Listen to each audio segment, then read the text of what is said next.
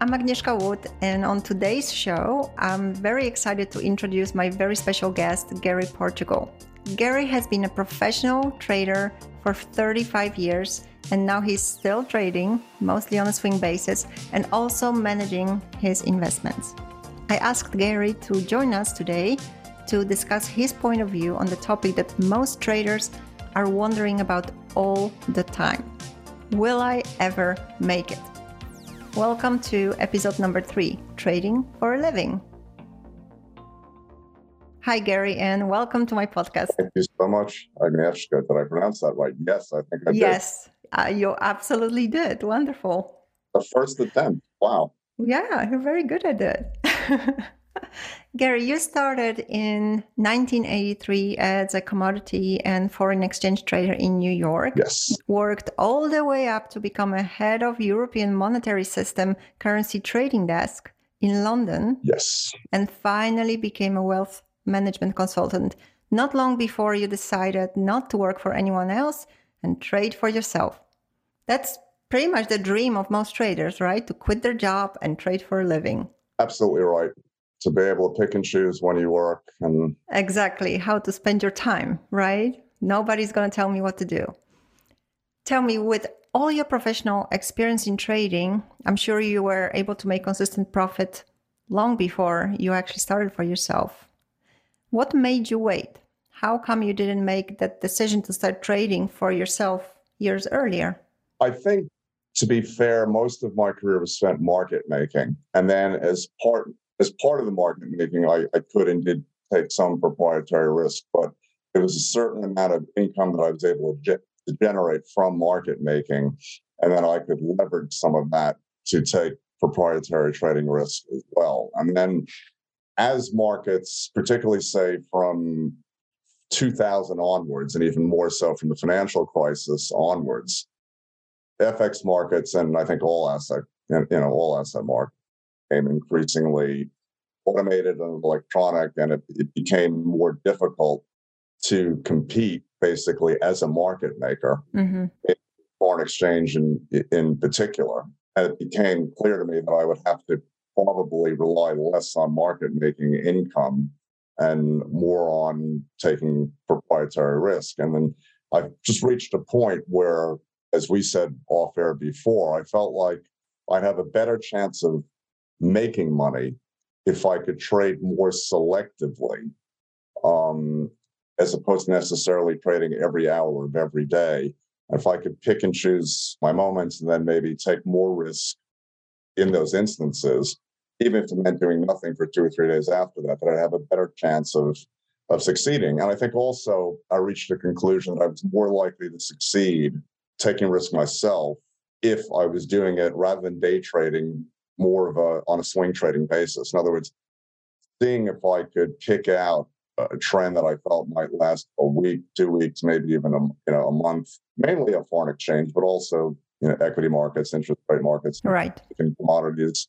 But the key was trying to see if I could envision a move that would happen over time and and capture not necessarily all of that, but at least a reasonable chunk of that, as opposed to just trying to day trade every day. And I just felt like the best way for me to do that and trade sensibly, rationally was just, you know, trading my own money. I mean, it's scary in a way in that if you know, if you lose, it's you know it's your capital. It's not yes. your employer's capital. But the upside is, you know, you really do trade as and when you think it makes sense to trade, and not just because oh God, I've got to meet my costs. You know, I've got to pay for these computers that I've rented, and exactly. I've got to I've got to pay for my brokerage and for my charting service, and so that's basically how I ended up, you know, in this doing what I'm doing now. And it's to be fair, it's been a transition you know, it means it, it, in some ways it's a lot.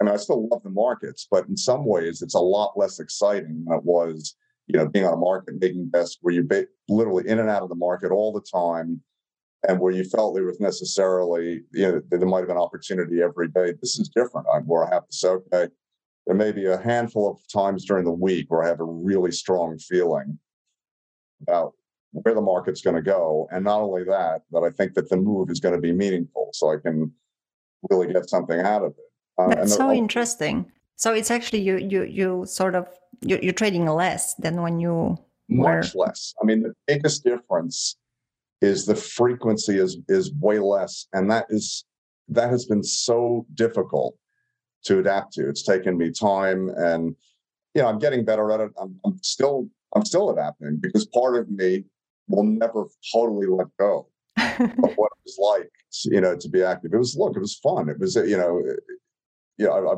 thoroughly enjoyed that. But this is this is totally different. It's not market making, and it's not even short term proprietary. You really, you know, have to be taking somewhat of a view, you know, well beyond just the next 24 hours. I'm not saying that there isn't scope for, you know, for some short term trading. Of course, there. But I think on balance, you're going to make more if you you know you're looking to capture bigger moves and and not necessarily doing the micromanaging that you do on a market making desk or elsewhere. Yeah, I, I can uh, compare to when when I day trade. You know, when I evaluate and look back at the bigger picture of you know the moment in time that I trade a, a momentum stock, and then I look at the bigger move. It, it's just so revealing, like how much you can make yourself, you know, emotional and crazy about this little move on I don't know five minute or one minute chart well, in a bigger picture, you think if I would just get in here and stay for a few days, I would not lose all my emotional capital and I would have much more money. you know? Absolutely. I mean, you hit on, I mean, that's a great phrase, emotional capital, which I think is overlooked. Yes, obviously we all do this, you know, to to make money. We want to be profitable doing it, but there's a, there is emotional capital that you expend as well, and you have to make sure that that's being used wisely that you're not just burning yourself out or spinning your wheels. And the, the biggest reward, I don't think, I mean, obviously there, there are exceptions, but generally speaking, I don't think the biggest reward is going to come by being able to predict the next hour's move, the next five minutes. I mean, you can drive yourself crazy doing that. Unless you're doing that in very significant size, I'm not sure that it's going to really be that productive anyway. True. Whereas if you're, you know, if you see a bigger move in whatever it is, whether it's Tesla, whether it's a currency or, or whatever. And you're not rushing yourself to, to make the money within 24 hours and saying, oh, the P&L has to be made by Tuesday morning. If there isn't that sort of time limit on it, I think you have a greater chance of success. In other words, because the move doesn't happen immediately, doesn't mean that it's not going to happen. That's right. And because it hasn't happened by the end of the trading day, doesn't mean that you should take the risk off either. And so, yes, I mean that that's kind of the place I got to eventually. That literally trading less frequently was much more productive, and then trying to couple that with when I have you know less frequently, meaning when I really have strong conviction, mm-hmm. and then backing myself, trying to back myself accordingly instead of just trading like what the normal size might be if I have like an idea or a hunch or whatever, actually trading over and above that a bit more because I really have a high confidence level and because I know that I've been disciplined and stayed away from a lot of what I would call the garbage trades. If you stay away from the junk, you know, then you have more both um, actual capital and emotional capital to invest when it counts. And I think you almost feel psychologically entitled to. You say, you know what? I've, you know, I've been been good. I haven't wasted it on on junky trades. I'm patient. This is what I've been looking for. And this is I'm, I'm going to do this. And if it doesn't work, that's okay. You know, if it you know if it doesn't work, you know that's okay. You're allowed to get it wrong. Allowed to get it a mistake. If you make a mistake, because if you take 10, if you have ten trades, provided that the risk reward ratio, which we haven't really gotten into yet here, but provided the risk reward ratio is good enough. I mean, my, it's not easy, but my preference is, is to look for three to one. All right. You know, if you if you're looking to make three times what you're risking, it's really an incredible figure if you do the math. You can actually be wrong 70% of the time yes. and still make money.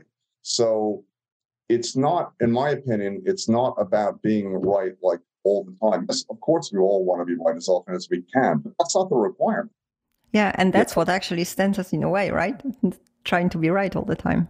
Exactly, and and I think this is where you know you get into or one can can get into trouble. Whereas if you're trading less frequently, and then if you know if, if you're really focusing on those higher quality trades, where hopefully you are going to be making three times what you're risking, I just think you're in a you're in a much better place. I think the difficulty that a lot of people have with that is that if they feel that they're sitting if they're sitting on their hands, they might feel like they're doing nothing. They're not being productive. Exactly. You know, the doing thing, right? I can't make money if I'm not in the, you know, if I'm not in the market. Yes. And uh, it, this is exactly you're hitting on the points that I they might seem so obvious, right? But they are so deep in our belief system how we achieve success, how we make money. Like we have to do something. Exactly. Those words, you have to do something. Yes. Hard work means more money, but in trading is the exact opposite. I like to compare it to fishing. If you go fishing, you just sit there and wait for the fish to come to you. You're not jumping into the water running behind the fish, right? And you have no guarantee and no idea if you're actually gonna catch something. But once you catch something, then you take action, right? So, what I wanted to ask you from a professional trader point of view, right? Do you think it is realistic to think that trading for a living is actually possible for regular people, like, you know, retail traders, or is it just a dream? like if you if you look from the perspective like you worked professionally so many years are, are retail traders being seen as like what what are you trying to do? I think the way i would describe it is i think it's i think it is possible but i think that it's only possible if you're prepared to quite to take quite a bit on on board in terms of discipline in terms of preparation that you need to do. If you if you're prepared to take on things like mindset and i would argue that a lot of people aren't prepared to do that that extra work that to me is the real work mm-hmm. like being able to maybe sit in, in front of a screen and, and read and learn do some research you know put some thoughts together actually not trade I think to make money, a lot of what you have to do is it can sometimes be very unsexy. But I think it's not going to be for it's it's not going to be for some people because of that. In other words, for anyone who thinks that the route to, to doing this profitably is like, as you suggested, just trading constantly and equating trading constantly with working hard. Right. That's not the case. And I think that, that there are a lot of people who will fall in or fit into that category. So, um, realistically speaking, I would say probably, you know, for the majority of people, it's not realistic. And when I say majority, I'm not saying that 90% of the people are going to fail. I don't. I don't think it's that. Mm-hmm. I mean, we all know what the statistics are about spread betting platforms and how many people lose money. But yes, um, maybe a more positive way of phrasing it is that you know, if you are prepared to have a process and work on improving that process and operate with discipline, both maybe in trading and other aspects of your life, that that's not going to guarantee you success, but that's going to that's going to um, increase the likelihood of success. And then getting back to what we said before, is the element of time. In other words, if you have time on your side, if you're able to allocate a period of even years to get good enough, um, then I think it can work. The issue is that for many people, that that isn't realistic. They need income now. They can't just give up their day job and then say, okay, I'm going to spend the next three years, you know, barely earn, barely covering my costs. They have to live, they have to eat, and that's why I think for a lot of people, it may not be realistic. And if you can do it in the beginning such that it's a supplement to your income rather than maybe being um, wholly dependent on it, I think that increases your odds of success. But I mean, I don't think there's any quick route. And that's the other thing. Um, anybody entering this, if if they're looking for a quick route, it's not going to happen unless you have tremendous natural talent. And of course, there are people like that. I think they're the exception. It happens, right? A little bit of luck, a little bit of talent. Sometimes it happens but I think the success doesn't lay in, in, in the you know the first lucky trades or the first money you make. It, it's it's really in keeping that money. Absolutely right. I think if you're if you're willing to invest in a process some sort, and that can be your own process or a process that you develop in combination with somebody, whether it's someone like yourself or someone else, that you have a better chance. Because I think success will come from from a process that's refined and improved and right. developed over time. And again, a process is not something you just read a book and say, right, here's my process. You know, That's theory, right? Now you need exactly. to practice. Which it's useful. I mean, it's yes. definitely useful. It's definitely helpful, but it's in the practice. And this is this is really uh, another anecdote that I can give you. I'll mention his name. I don't, I don't think he might be mentioning his name. Oliver Velez is his name, who's been in markets for close to 40 years. And he's all, you're probably worried, there's all sorts of, of webinars on trading. Anyway, he's got an mm-hmm. expression that in the beginning, as crazy as this sounds, you might actually lose your way to success. And what he means by that is that you know you make mistakes in the beginning that are unavoidable. They are going to be made because you're not born with the knowledge of trading. You yes. get that through experience. And obviously, as, as you referred to earlier, it's a case of learning from those so that you don't repeat those mistakes. But just a lot of mistakes that you're going to make in the beginning. That I don't care how many books you read, you know, or webinars you watch, you're going yes. to make those mistakes. It's what you do with that knowledge. Exactly. Um, and can you, you know, do you have the psychological makeup to deal with making those mistakes and then move on from them? And I think for a lot of people, it's it's tough. I mean, I think to be fair, I think for anybody it's tough, but some people are better at in dealing with that than others. And those who can learn from mistakes and not let themselves get too discouraged by them and not repeat them have a, better chance in the end of, of succeeding. Totally. I think it's really the matter of taking things very personally. And, you know, that has to do again with with experiences that people have and that they are getting triggered on a deeper level. Because a lot of times what I see is that mistakes instead of being taken as feedback and a, and a way to adjust the course are being taken as failures and a way to cut your confidence. And if you don't have confidence, your commitment is gonna also get less. Yeah, and uh, without commitment, you're gonna question everything, and then this whole process just collapses. I think as well, know, the the element of ego is important in that, you know, this you'll you'll see this often that people mention this dealing with trader psychology that when we go to school, we're trained to be right. We're trained to get it right, you know, 90 to 100% right. of the time. So entering a, a field where actually that's not necessary. It's okay to even be wrong half the time, or even if you're, you might even be able to get away with being wrong more than half the time. That goes against the grain. I think people, you know, it hurts their egos. They'll say, like, how can I have gotten that wrong? How can I get it wrong three straight times? What's right. wrong? You know, why did this not happen in my previous line of work or my previous job or in school? I was always a top student. And, you know, markets are different. It's not just about the percentage of times that you're right obviously that helps, but that's not the only element. I think a lot of times people's egos can get in the way. And so I don't want to do this because, you know, I can't handle being wrong. I can't handle how it makes me feel being wrong. Exactly. What being wrong, what that feeling does to me.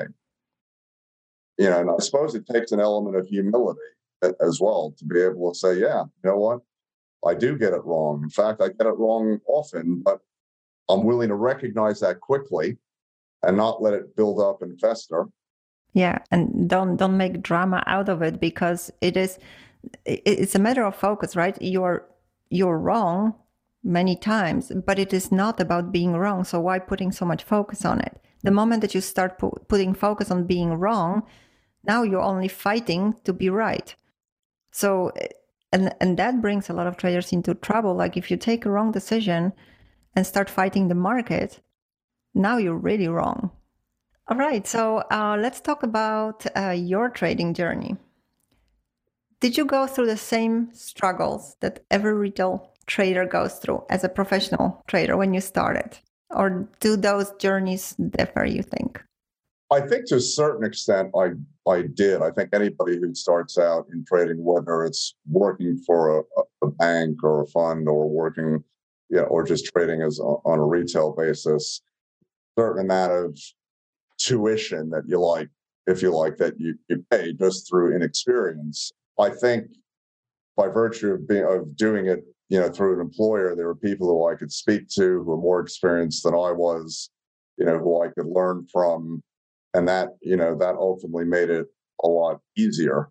Um, right. And sometimes I could learn from other people's mistakes as well. In other words, like I was able to, in different environments, to see, you know, not only what people did that was positive, but also what people did that was negative and learn, you know, what to avoid. And, and that was that was very much a, a, process and it never ends, by the way. I mean, in my opinion, it's that's an ongoing process. And I think when I switched to to just doing it on my own completely, there was a, a little bit of backpedaling. I mean, I had to almost sort of like review and then sort of like almost view myself from the outside and say, okay, I don't have somebody that I can, let's say, necessarily bounce ideas off of or, or talk to about this. Yeah. What am I doing here that's working? What isn't working? Why? What habits need to be improved or what habits need to be eliminated? And it is different when you're doing it on your own. And I think it can be for retail trader, it can be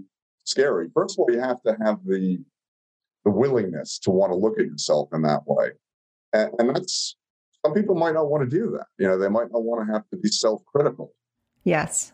Especially if you're starting and you're not entirely even sure how to do it, you know? Exactly. Exactly right. And um, which, you know, that's that's an argument for if you're new, completely new to this, to, to seeking out some sort of guidance, and then it's an issue of finding somebody that you can trust yeah. you know, to to work with. I mean, I do feel that ultimately, as a trader, whether you're working as a retail trader or whether you're working in a fund or a bank, it all it ultimately has to be your own. In other words, you ultimately have to come up with your process, your methodology. You know, you can get um, people's opinions, you can get the feedback, but you can't just be executing someone else's process or someone else's methodology. You know, you can take on board suggestions that they make, but you ultimately have to make it yours. What am I, how does this work for me? Do I really believe in this or am I just doing it because someone else says I should do it? Am I buying this because a very experienced professional who seems to always getting it right is buying it? Or am I buying it because I really believe that it's going up? Yeah, and I uh, think that's pretty difficult to make that uh, judgment, especially you know when you're not sure if if what you're doing is is right because you're you're not making money yet, right? And the second point that you have touched upon to let someone else look at your process, what you came up with, that requires vulnerability because yes, that is right. pretty much absent in the market because all you see is all the money that people that, that all the money that uh, traders make right? There's not many people really showing hey i made a mistake and this is what i've learned from it. So you you kind of keep it to yourself and hope that one day maybe you'll get it. Fomo i think can is probably the biggest the biggest obstacle and leads to the sort of negative thought processes um, that also might make you less receptive to you know having somebody examine your process and say you know you need to be doing this better. You need to be doing that better. This is as you mentioned you, you know you look and you say oh god all these other people seem to be making money so you know how come i'm not? Or you know what yeah. do i need to do to like make that happen? As opposed to like taking a look at the process first and then refining that to a point that puts you in a much better position to make money more consistently. Exactly. Yeah. And have you ever questioned yourself as a trader? And in the professional trading world, like what is a success? Because obviously for a retail trader, like as long as I make money and, and I'm consistent with that, you know, so I, I have some profit at the end of the month and usually people have some kind of an amount in their head, right? That's that's success. What what is that in a professional trading world?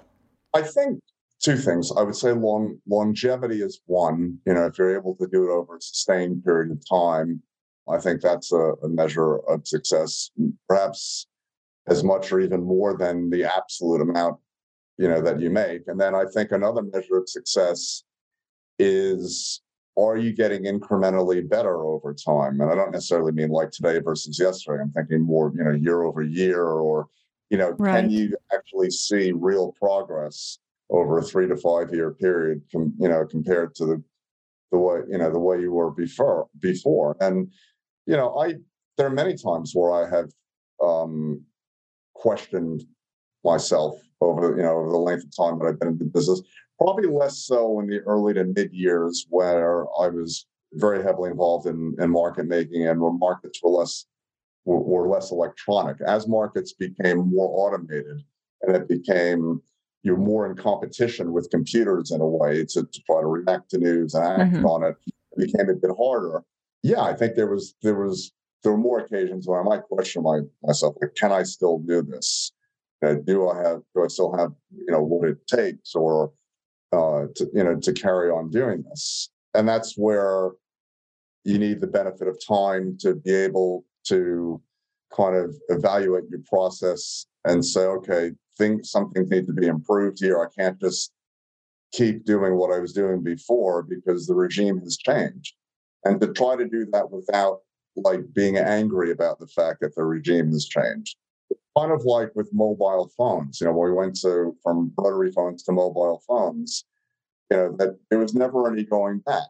And and technology is the same in markets. That we, we, we were never going to go back. Right the way markets were before they were became fully electronic and market structure has changed so that requires changing with it and it's still changing you know uh, it will I mean, be changing faster as we as we we talked about it it's exactly. just changing faster and faster right? exactly i mean and you know the algorithms get, get better and better and faster and faster so you know ways of doing things um, that were successful 10, 20 years ago may not be success, you know, successful now. So, yeah, getting back to your original question, I think longevity is a is a measure of success and and your ability to learn from mistakes. How good are you at, at sort of recognizing that something needs to be changed and then implementing that that change? And i hear you a lot of saying process. So going back to the process even when you question your yourself and your confidence about yourself it's going back to the process. It's not questioning yourself as a person. It's how can i do it better? What can i do better? I think process is everything. I actually think that to not to the full extent but i think to a certain extent i think process determines outcome yes assuming you can follow it Yes, absolutely. so, for everyone who is listening, I really want you to take those words from Gary very deeply to your heart because a lot of times what I hear from traders is frustration and a lot of high expectations of the progress. So, if things are not changing or not progressing fast enough, and I'm really talking about going from zero to hero in, let's say, three months, which is a long term, a lot of times it's a month or, you know, matter of weeks, you're getting frustrated. As a professional trader, you're talking about improvement over the years. So this is it over a period of years, yeah. period of weeks or months. And mean, I haven't really mentioned it so far in this conversation today, but I think something else is to try to accumulate little things that give you some sort of an edge. You know whether it's information whether it's your physical fitness you know whether it's your diet and it just to accumulate bits and pieces you know just even as simple as being able to identify sort of what podcasts or what webinars you think are really good and, and what ones aren't so good. Yeah. What's helping my performance as opposed to what is not you know it's not just about okay trading a head and shoulders pattern isn't working for me. I mean, all right, yes, that's part of it. But process is a lot more than just which chart patterns you you know you use and all that. Process encompasses so many things. Yes. I, I always think that and, and that's what I teach uh, my students. We we look at the the whole lifestyle as holistically yeah. basically. I'm saying trading for a living is a lifestyle. It's it's not a job. Yes it's a business to trade for a living but it's a lifestyle. And every single element of that lifestyle has to support that performance. It's just like being a professional athlete right? I totally agree with you on that. It's not just going to a gym for 2 hours a day. It's like everything around it has to support those you know, pretty much few minutes maybe when you are in the trade, because obviously you're not gonna be hitting. I mean, some people do hitting buttons all the time, right? Yes. Buy and sell. But it is really picking those moments where you know, okay, now I'm absolutely focused and convinced to to put everything 150% into that trade. And you know, just like on Olympics, you train the whole year and then you have the moment of your performance, pretty much accumulating like positives or things that can help your performance and you know they can come from all different areas. Totally. You are saying that when you work for yourself it is easier to stop but actually what i see from traders who are still struggling it is the opposite right? Because the moment that they step over to i have to make money trading they think they have to be there all the time because otherwise how are they going to make money? And that detachment is so difficult, but it actually brings them to the attitude of being desperate. And that is never a good advisor in trading to be desperate. I, I completely agree with you. And I think that there's definitely a distinction between, say, literally trading to pay the bills, because that is, effectively your full time job, as opposed to trading as not necessarily as a hobby, but as sort of a supplement to your income or you know, they're, two, they're two very different things and you know different levels of pressure. And I agree with you that if you're trading out of sort of necessity to pay that bill, it affects your judgment and can affect your judgment. That's something to take into account when you consider if, if you want to do this. Exactly. You know, do you do you have the capacity to to wait it out? In other words, while you learn your trade. In other words, it could take you a year or two, maybe even longer, before you're making what I would call meaningful money on your own. And are you in a place to be able to afford doing that and without getting discouraged? Um, because if you're not in a, in a position to do that, then you are going to be making very pressurized decisions and probably not the best decisions. And I think you have to be honest with yourself as to what you can afford. You know, do you have the, the capacity to take the time to learn how to do this properly? Or maybe you don't, and maybe you have to accept that I'm going to do a job to provide me an income, and then maybe I'll trade as a supplement to that, but not rely on it to pay my bills until I demonstrate that I'm good enough to do that. Yes. But, and I remember that when I started, um, and I've read the book, I think it was um, trading in a zone. Um, yes. Yes. Yes, that's that said. You need uh, two years of income, and everyone was saying that too. You you just need about two years for you know savings, just to be sure that you can actually trade for a living, so you don't have that pressure. And I thought that would be different. I'm like, two years. This is not going to take me two years. Absolutely, it did. It absolutely did.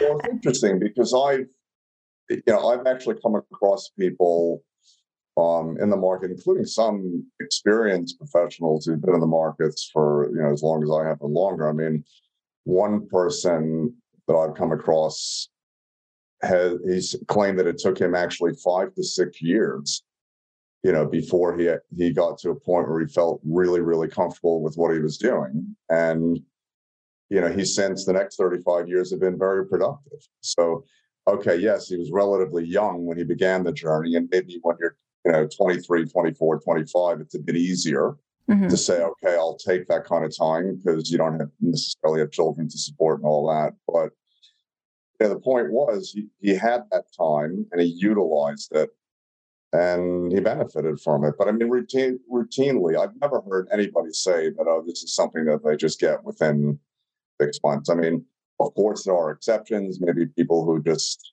have a, a fantastic natural talent. But I think for most people, it you know, it's time that has to be invested. And not just like passing an exam or taking a course or whatever. It's um, observation, experimentation. Yeah. And, you know, improving too. Seeing what works and what doesn't work. Exactly. B- because if you do, if you keep, you know, you can take 10 years, and but if you keep doing the same things that don't work, maybe it will take you 20. I right? think this is it. I, I think, I mean, what you hit upon is, is I think it's a major piece of the whole puzzle, which is identifying what's not working, but not only identifying it, accepting that it's not working. I think um, it's difficult for people to do that, myself included. When you use strategies before that historically have worked, and then you encounter conditions that have changed that make the strategy less useful, it's difficult because I think human nature would be okay. I'll wait. I'll stick with the strategy. I'll just wait because eventually the market will return to what was before. But that's dangerous because sometimes you, sometimes conditions never return to what they were. I mean, an example is now. I mean, we may never see zero interest rates again. I mean, we're right. in a you know we're in a very different environment than we were pre-pandemic or even a year ago, and you know volatility regimes can change. And if you're not willing to accept that, I think you're really, really setting yourself up for, you know, for obstacles. Um, yeah. Because not only you're not going to make money, then you're going to draw down and it becomes even harder because then you've got to recover just to get back to, to break even again before you can start money again. And right. But probably, I think it's easier for people to accept that something's not working if they can identify why. If they can say, okay, the strategy isn't working because I'm trading breakouts when the VIX is trading between a range of 18 to 22.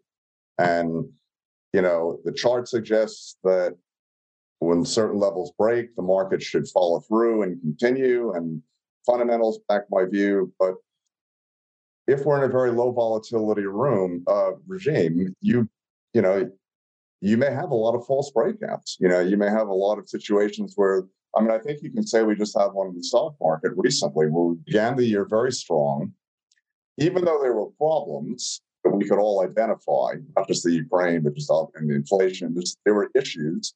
Yet the market kept rising and looked strong. And it was difficult because you'd say, okay, fundamentals aren't great, price action's positive. And you know, but the feeling wasn't there, right? The conviction. Exactly. Exactly. The conviction wasn't there. And I think part of it as well was that we have been in a low volatility regime prior to the last two days. And that was also going to work against the upside breakout. It's difficult for markets to really race either higher or lower, you know, if the VIX is, is that low. Um, so then you have to ask yourself, okay, what am I going to do? Am I, am I going to keep trading, you know, breakout strategies in this environment? I think the answer to that is probably not necessarily a straight yes or no, but I think the answer to that is probably maybe I'll trade breakouts sometimes, but less often.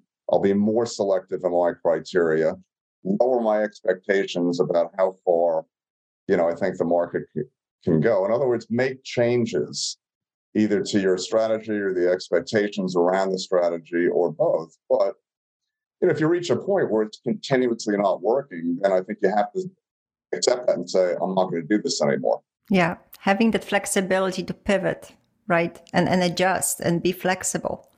I'll give you a great example of that. It's something that I've experienced in recent years, and it's been going on for recent years. I would say over the time that I've been in the business, historically, when you had a major technical breakout and then you had a retracement, to the original breakout level. This is, let's say, in the 1980s, 1990s, maybe even the 2000s. That return to the breakout level, original breakout level, would often be an opportunity. It would be an opportunity to like add to the position right. again. Like you took some off, you could say, I'm going to put it back on. And you wouldn't hesitate to do that. You just say, wow, this is a thank God for this. What, you know, how wonderful. And you would never think that, oh, you know, actually it's not an opportunity. It might mean that the breakout was false. And because for, for many years you got continuation, you know, before markets became more mature and more sophisticated and more automated, if you like. And you know, all of a sudden trend trend following over time became not such a guaranteed strategy. And I think, especially, let's say in the last three to five years, you know, where you've had monetary policies so, you know, really, really dominant over markets, you see this a lot where if a market breaks out and then retraces, most of the time I don't want to re enter. If it actually returns to the original breakout level these days, I'm not saying that I'll never re enter the trade, but I would say seven or eight times out of 10, I'll say, hang on a minute, there's a reason right. why the market's not following through, why it's not continuing. And an example of that, when we broke above, say, 4,000 in the S&P, uh, whatever it was in January, February, it initially did well, went close to 4,200. I said to myself, if we get back down to 4,000, I'm not going to be so quick to buy that dip because I've seen this time and time again in recent years. And lo and behold, what's happened? You know, we've now gone well below 4,000, below 3,900. And I'm not saying that the market is going to like crash. And what I'm saying is not even in response to what happened to SVB, but just an observation that it wasn't working for me in recent years buying the retracement. So I stopped. I don't do it unless I have a really good reason. You know, if the market retraces to the breakout level and there's something going on in a related market or a piece of news that supports the trade, then I'll consider it. But I'm not robotically doing it as I would have 20 or 30 years ago. Yeah. And it's a big change. And it's yeah. disappointing in a way. Of course it is because you, it's not you know it's not predictable and you cannot assume things. But I think this is the part of trading that is so important to to realize that it's all about responsibility, right? Your ability to respond to what is happening, not just kind of go on an automatic pilot because there is always something different and you you just cannot keep assuming things. You're making your thesis, but you have to acknowledge that you might be wrong. It's just like with life. Instead of living on the automatic pilot, just experience what is actually happening and respond to that, right? Instead of reacting to that. Absolutely. I think it was easier, say, decades ago to like formulate a strong thesis and just kind of stick with that and and milk that and hope that it would persist for a number of weeks or maybe longer. But you know, if you look at what goes on in markets, even before the pandemic, but certainly since the pandemic, the narratives can change so quickly. Right. You know, sometimes in what, 24 hours, 48 hours. So if you're looking for a sustainable trend, sometimes that's not going to be there. I mean, all right, we had one in interest rates last year with because the Fed just were relentless. But I would say more typically in the current environment, trends don't last that long. And part of this, I think, is because of technology in the sense that we we all process information so quickly. Yeah, exactly. It takes a nanosecond to yeah. process it. So it's reflected in prices quite quickly. And I think that's why when when prices break out and then fail and return to their original breakout levels, it may be because it's it's in the price already. You know, we all have access to instant information. We don't need to wait for research reports to be physically mailed to us. We we just click and we can read all that we want about what's going on. So I think that that changes the speed with which markets move and the character of those movements too. But I think that somewhere inside people there is this um, nostalgia of hanging on to the old and things being predictable and like yes, absolutely right. Attaching yourself to it, and that's what is causing the issues to to detach and to move on to just say okay no it's not like this it's like that right that ability to pivot and when you don't have as a person that agility, but the market pivots all the time, now you're not in alignment with each other. And I think that is causing a lot of issues. Absolutely right.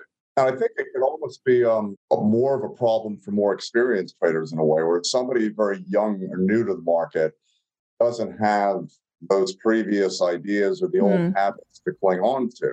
So might he might he or she might find it a little bit easier to sort of change and adapt, whereas a more experienced person even be resentful about yeah I, yeah because people don't like changes. No. Right. i think as well sometimes you know making a pivot means a identifying that the, the previous thing you're doing doesn't working and it might mean that there's a bit of a gap before you find the new thing to replace the old thing. Right. In other words, it might not be as simple as you go to sleep out with the old and wake up in with the new. It might not be that quick. You may need some time mm-hmm. to, to, come up with a methodology or an approach that suits you and better suits the current regime. And I think also that might frighten people, um, anger people, because I might For feel like, oh, this wasn't supposed to be this way. I'm not supposed to. What do you mean I can't trade for two weeks until I figure this out? And right, exactly. Like, uh, how am I going to make money? exactly. exactly right. Yeah, yeah. So, um, being a professional trader, have you ever felt it? I made it because we talked a lot about having success and traders have this idea of the day that will come at some point when I made it. And I always try to bring over the message day like that doesn't exist because that would mean that once you reach it, then you can relax and just not work hard anymore. And I don't think it exists in trading, but have you ever had that moment, okay, I made it? Or is there always that uncertainty? I think there's always an element of, at least for me, there's always an element of uncertainty. Um, although there have been, I think there have been times of my career when I felt like my confidence has risen and my my competence, you know, has risen. That I've, you know, through experience, really knowing when to recognize situations better and then react to those situations faster when I recognize them. But I agree with you. I've never felt reached a point where I've said, like, oh, wow, I feel like I've got this figured out and that I can therefore allow myself to lower my discipline or get lazy with my process. I say this all the time. I think it, it never ends. I mean, whether you're 30, 50, 70, you're doing this, that this, you know, you're always growing. There's always room for improvement. And I think it's better to look at it that way instead of saying, I want to reach a day where, you know, I can just turn on the light switch and I can say, I've made it. I mean, I think yeah, that's what you're looking for. I think you're going to be disappointed. Whereas if it's more a case of just an ongoing incremental Im- improvement to your results and your process, you're going to be happier. And I think you're going to, you're going to do better in the end. Yeah. And also accepting that you're never going to fully figure this out. Never. I mean, even the best, you're never, you know, there are always going to be times when you get something dead wrong, even when you thought you had it 100%, you know, properly analyzed. And I think it requires that sort of hu- humility as well and, and, rationality to say that, you know, that's okay. You know, uh, the goal isn't to be like Lewis Hamilton at trading. Right. Right. And most of traders who are getting into trading is because they like challenge because they're ambitious yes. right but then yes. the moment they're there and it starts to be difficult uh, this the focus switches to when is it going to stop to be difficult exactly i mean like can you can you just embrace the fact that it's not just going to all of a sudden become easy can, can you just take that on board and say okay it might get a bit easier but it's mm-hmm. not going to become easy. And I'll tell you why it won't become easy. It won't become easy because conditions are always going to change. And that, I think, is, is part of what makes it challenging and difficult. You know, is that regimes change, conditions change, and I think now faster than ever. You know, because right. of what I said before, because of the availability of, of information, you know, narratives and, tra- and trends are changing like at, at lightning speed compared to how they did before. So you could find yourself maybe making some money in the early part of the week, but if you're not careful to sort of recognize a shift in the narrative in the middle of the week, the latter part of the week, you could end up giving a lot of that money back. Yes. So, what do you enjoy about trading? I think, I think the um, what you said, the fact that it's a puzzle, you know, that you're all and you know you're trying to put a lot of different pieces together and that you know it's not it's not easy if you like. I think that's what you said a, a mm-hmm. challenge. It's almost like um it's going to sound strange but like you know with being with a, a, woman who challenges you who's complicated and not you know whatever Just, yes and i love that analogy because i always say don't be easy just don't be easy you know be a little bit difficult don't don't be desperate just let the market exactly. convince you you know Ex- exactly right. In other words, that's a good way of putting it. In other words, let the market show you something that that warrants putting you know putting the risk on. Yes. Yes. It's nice also when you're proven right. I have to admit that it's a it is a very rewarding feeling if you have an idea, even if it takes time to be born right. So that I guess the, probably the other thing is it, it never bores me. I've, mm-hmm. I've never, after doing this for all these years, I, I, still, I never get bored of it. There's always something different. You know, the fact that there's so many things moving markets, whether it's politi- politics, economics, technicals, and I like that. And I feel privileged in a way that to do something that, that's you know, that I find interesting. It's like being in a relation in a honeymoon phase for always. Yes. Right? yes, it is. Frustrating at times, but on on the whole, board. That's very great. grateful for that. Well, that brings us to the end of the episode. And thank you so much, Gary, for joining us and for this candid conversation. I hope that it will help traders who are listening to this to gain some perspective and understand that trading is never ending story. It's not once done and that's it. It's every day putting effort, putting focus and that's also what makes it so exciting. Yes, I agree. I thank you so much for having me. I really appreciate it. And I hope that you are able to communicate you know, with the people you work with and help them in their journey to, to develop. And you've made a lot of points here. So hopefully people will pick up on that. Thank you so much for joining, Gary. Thank you so much for listening to the Confidence in Trading podcast. If you enjoyed my show, please rate and review it on Apple Podcasts and be sure to subscribe so you can come back for a real life conversation in the next episode. Until then, this is Agnieszka Wood from Ahead Coach, and don't forget you too can realize your dream without losing yourself and your confidence in the process. Thank you so much for joining us today. Thank you.